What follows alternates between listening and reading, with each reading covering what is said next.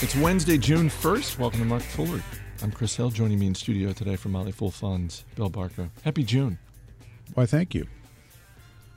The haters who said sell in May and go away, eh, it didn't work out for them. I, we don't know yet. Well, for May, it didn't work. But they could have sold at the end of May. Eh, possibly. If, uh, now, having gone away, they're going to check back in in September. it's just a bad idea. And if they had done that, they'd be happy today because the stock market's down a little bit. All right, let's move You've move, issued there. let's just move on. All right. Let's just move on to actual news, lest any of our listeners think, "Oh my God, they're not going to do another buy, sell, or hold, are they?" No, we're not. We're going to get to the news. We've got uh, some re- Never, never again. I don't want to say never again. We might do it again. You know what? We'll get to that. But first, let's get to. There's a bunch of retail news, and we'll start with Michael Kors. Please help me understand what is going on because shares of Michael Kors are up seven percent on a fourth quarter that seems nothing more than just fine. Uh, sales were up 11%. Same store sales were barely in the positive range. This was I don't know. Is this one of those situations where Michael Kors is the expectations are so low that anything remotely positive is going to get a 7% pop? More or less, uh, supplemented by the announcement of a share buyback. And so this was a a rapidly growing company, not just a rapidly growing stock, but a rapidly growing company throwing up sort of 60% revenue growth for three or four years there on the back of a 2011 uh, IPO at a little about $20 a share, which got up to $90, some almost $100 a share by 2013 and 2014, I guess it topped out, which I understand based on 60% compounded revenue growth, but it was growing that uh, by issuing shares. It wasn't all doing that out of cash flow by any means, and also uh, it's a it's a fashion retailer which is going to have hits and misses. So after a few years of being on the right side of the fashion trends, that sort of peaked and topped out, and the stock got all the way back down uh, to the mid 30s early this year. So it bounced around, had a good quarter that it announced at the beginning of the year, and which reversed the, the trend of some same store sales uh, losses. And now it's it's had another quarter that's that's sort of back in that category, and it's still bouncing around sort of the low range of where it's been over the last three or four years. So if you're just looking at the stock price today, you say, ah, this doesn't look all that good, doesn't look like it justifies that kind of a stock move, but the stock move is is a bounce off of off of lows. So is this still, even with this little pop today, is this still a cheap stock? Well, it's trading about 10 times earnings, and it is maybe a confusing stock for those that look at stocks through the lens of is this growth, is this value? This was obviously a growth stock, and now it is pulling the reins in on its growth. It's going to take, it says, a billion dollars and buy back shares. And if you're looking at the capital allocation, then you don't mind the fact that it sold stock, uh, th- that it grew on the base in part of a high stock price and issuing shares from the 2011 to 2014 years when the stock price was strong, and that now it is buying back some of those shares. That's not necessarily poor capital allocation. Uh, but what is this? Is this a stock that you're looking to for compounded sustained growth? I don't know. At the moment, it is growing a little bit, but it's been brought down along with just about everybody else in the retail space, of course. Uh, the stock, even having had a good quarter three months ago to report and moving up on that, everybody has imputed all the results of retail at large to this company as well. And the stock came back down, and now, good day, back up a little bit. All right, let's move on to Land's End, another apparel retailer. And I, I, think I have the same question, which is essentially, what am I missing here? Because the stock is basically flat today, maybe down half a percent. This was a terrible quarter. they posted they posted a pretty big loss when a slight gain was expected. Same store sales were down more than seven percent. How is this, or is you know, is this kind of like the same basic situation with Michael Kors, where, gosh, you know, we're we're not really expecting anything out of Land's End, and not really anything is what we got. Uh, Land's End is a really more difficult story to predict at the moment. First of all, it's been spun out from Sears, and that is a, a weight that you don't want to have around yourself. Uh, coming out of Sears and still having a lot of your product move moved through s- stores in Sears, because I think, as you were commenting to me the other day, Yeah, Sears not overly contaminated with customers. right. Yeah, This was your experience. that was yeah. I, I mentioned this on the podcast yesterday. I was at I, I went all the way through a Sears in Western Maryland, and there was not a single person, other than me, there was not a single person in that Sears who was not employed by Sears. Yeah, were they shopping there? maybe their bosses were encouraging them to poke around because certainly if you're over in the appliance section you've got plenty of time you don't have any customers to deal with sure walk on over to sporting goods You may want to bump up the employee discount to sort of generate some same store sales. It If those are your customers or your only potential customers. so are you saying Land's End was such a flawed business that even Sears was like, look, we, do, we don't want you. We don't want your stink on us. I don't know if it was that or if it was just we've got so many other problems. Why don't we just spin this out and then they can figure out what to do without us? Uh, but Land's End has made a lot of big changes and seems to be moving out of the uh, lumber sexual category that Is one- that a word? Apparently, it's a word, and I have brought it out today because I learned it uh, in preparation for this. Did Jim Gillies dare you to use this word on the podcast? No, it's a perfectly cromulent word. Okay.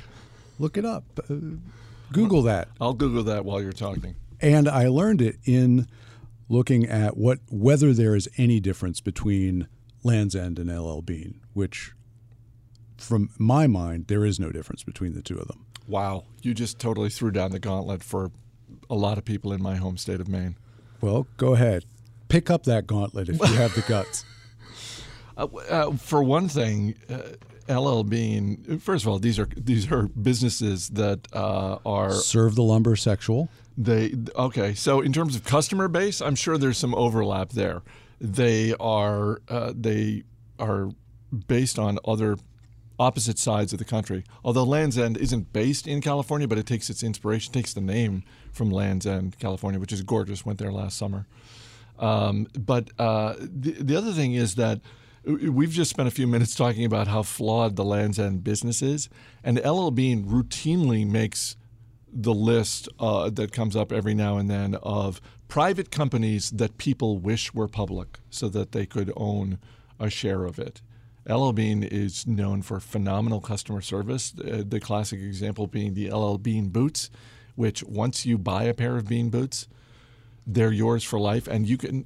I, I've had a pair for 30 years, and if tomorrow I decided I'm going to send these back because they need repairing, they'll get repaired for free, no questions asked. I know it's a whole like religion thing, isn't it? No, it's just the you know, LL Bean worship. I- And I come from a reasonably preppy background and learned that some of my uh, friends would make road trips from their uh, northeastern colleges to LL Bean to, Yes. to go to the the flagship store, which I thought was bizarre, but within the realm of, I, I guess, upping your level of preppiness above everybody else's, if that was your thing. Yes. So the the the store that you're referring to is in Freeport, Maine, and it never closes. There are actually, uh, I, I believe, there are no locks on the doors because the store is always open. So it's like Mecca for for preppies. I think so. Do- Yeah. You have to take the Hajj up to Freeport to see, you know, where it all started? I'm assuming that when you you know checked into your dorm your first day at Yale, you you were handed a bunch of LL Bean stuff. No, No, that's not how they roll at Yale. I, I actually wasn't given a real bed my first day at Yale, but that's a that's another story. Oh, we'll save that for another yeah, time. Probably not. Uh, so anyway, Land's End is suffering from a number of things. One, the general retail landscape, which is not good. Two, it's a, a basically a catalog based business to a large extent, and the catalog business is largely over. So they have gravitated, as everybody in that space has had to, uh, toward the internet, but they don't have a particularly better presence there than than everybody else. And the legacy uh, catalog stuff is really not helping. I think Victoria's Secret is getting rid of their catalog business entirely. We talked about that recently. And also, they've got a new CEO in who is going to take this company to a more fashionable place and has done so. And so, if you go to the, the Land's End uh, website, you'll find the women's shoes now. You can get high heeled shoes uh, from Land's End, which just, as I say, doesn't seem like to the degree that I have any knowledge of fashion, and I don't. That's just not what their core business had been because I think of them as operating in very much the same space as LL Bean, which I don't think is selling high heeled shoes. Anyway, uh, that is where this new CEO, who's comes from the Dolce and Gabbana and, and that background, wants to see Land's End go, and it has not yet taken. Not a lot of lumberjacks wearing high heels. I'm guessing. I, I don't know exactly. Apparently, so the lumbersexual uh, style is, I guess, this is the, the evolution of the metrosexual, perhaps, to put on a plaid shirt and, and have a beard, but keep it reasonably tidy. Yeah, I was going to say. I think. I think. Um, good look for you. A good plaid shirt, and you're halfway there. Well, I think you still got to have more of uh, some tidiness to where you're going with the plaid shirt. You can't just have it untucked and you know that's not enough to be a lumbersexual. Right. Then you could just be a lumberjack. Right. Right. I feel like I could pull off the lumberjack thing for maybe a day or so, and then my arms would get tired. Yeah. Carrying the axe is optional. Right. Um, sticking with retail, but moving to sporting apparel. A uh, couple of things happening that, that appear to be related in at least one way, um, and that's with Under Armour and Nike. Um, Under Armour issued a warning uh, and it has to do with the bankruptcy, and we talked about this recently with Sports Authority, and with it without getting too in the weeds, uh, Under Armour had to come out and say, "Oh, that 163 million dollars in revenue we were planning on recognizing from Sports Authority because Sports Authority." locations sell a decent amount of Under Armour stuff. Yeah, we're only going to be able to recognize about a quarter of that. So obviously that's that's hitting the stock a little bit today. Nike's uh, is more, I suppose, in the eye of the beholder, and in this case, the beholder is Morgan Stanley, which downgraded Nike's shares on an analyst note, which cited increased competition, which I have to believe. Under Armour is at least in some small way a part of that competition, although Adidas has come on pretty strong over the last year or two as well. Uh, when you when you look at the sports apparel landscape, what do you make of all this? Well, Under Armour, as you note, has got uh, to face the reality that Sports Authority is not just going to be operating in bankruptcy, but it's actually liquidating, and so there was the 143 million expected, whatever for. for it was 163. 163 taken down to 23. So that's 140 million of sales for this year uh, out, and so Sports Authority will not try to reorganize within the protection of bankruptcy, but is just liquidating. And they last time they had addressed this said that uh, they expected Sports Authority to still be a, a going concern uh, and to make up some sales elsewhere. They still expect to make up some sales elsewhere. That is, not all that Sports Authority uh, purchasing is just gone. It's not evaporated. It will transition to other places. However, they're not going to make nearly 140 million, 160 million, whatever, through those other channels this year. Though this is really uh, should be looked at as a one-time event. That is, people are going to get their sports gear and shoes uh, from different places. And in, in the short term, this is definitely a hit for Under Armour, but they gave some guidance that their total uh, so total sales for the year is still expected in the mid to high 20%. So still a, an exceptional growth story for Under Armour, but a little bit of uh, uh, you know a hit uh, definitely in the short term. And as you say, they are one of the competitors that Nike's the analysts are seeing uh, affecting Nike. Now Nike's also affected by Sports Authority's closing, and in an absolute dollar amount, more so than Under Armour probably, uh, to by about uh, two x and that's not as big a problem for Nike because they're a much much bigger company. They're much much more international company. Right on a percentage of sales, it's, It's not as big. less than one percent of the total sales for Nike. So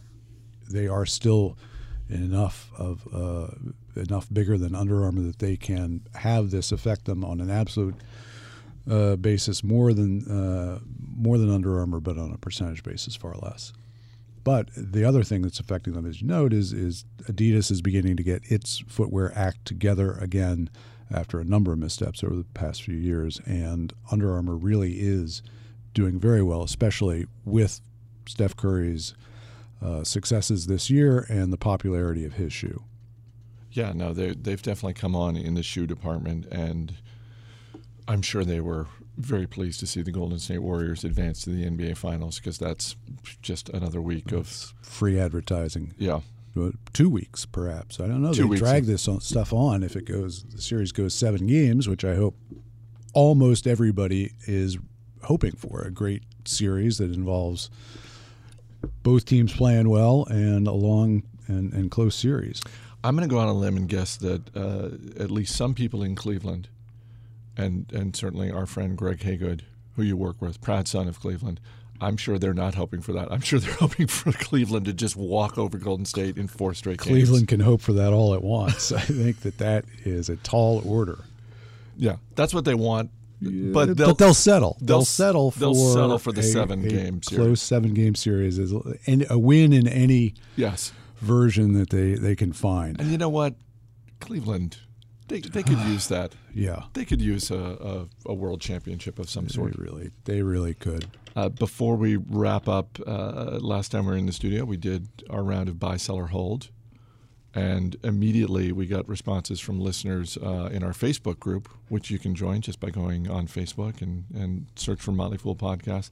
And, and listeners immediately, I, I don't want to say leaping to your defense, but leaping to your side uh, with the comments that you made about cricket basically saying Bill Barker 100% right about cricket and the efforts that have been made to speed up the game of cricket. So kudos to you for Well, I wasn't saying anything controversial. I was just citing citing facts.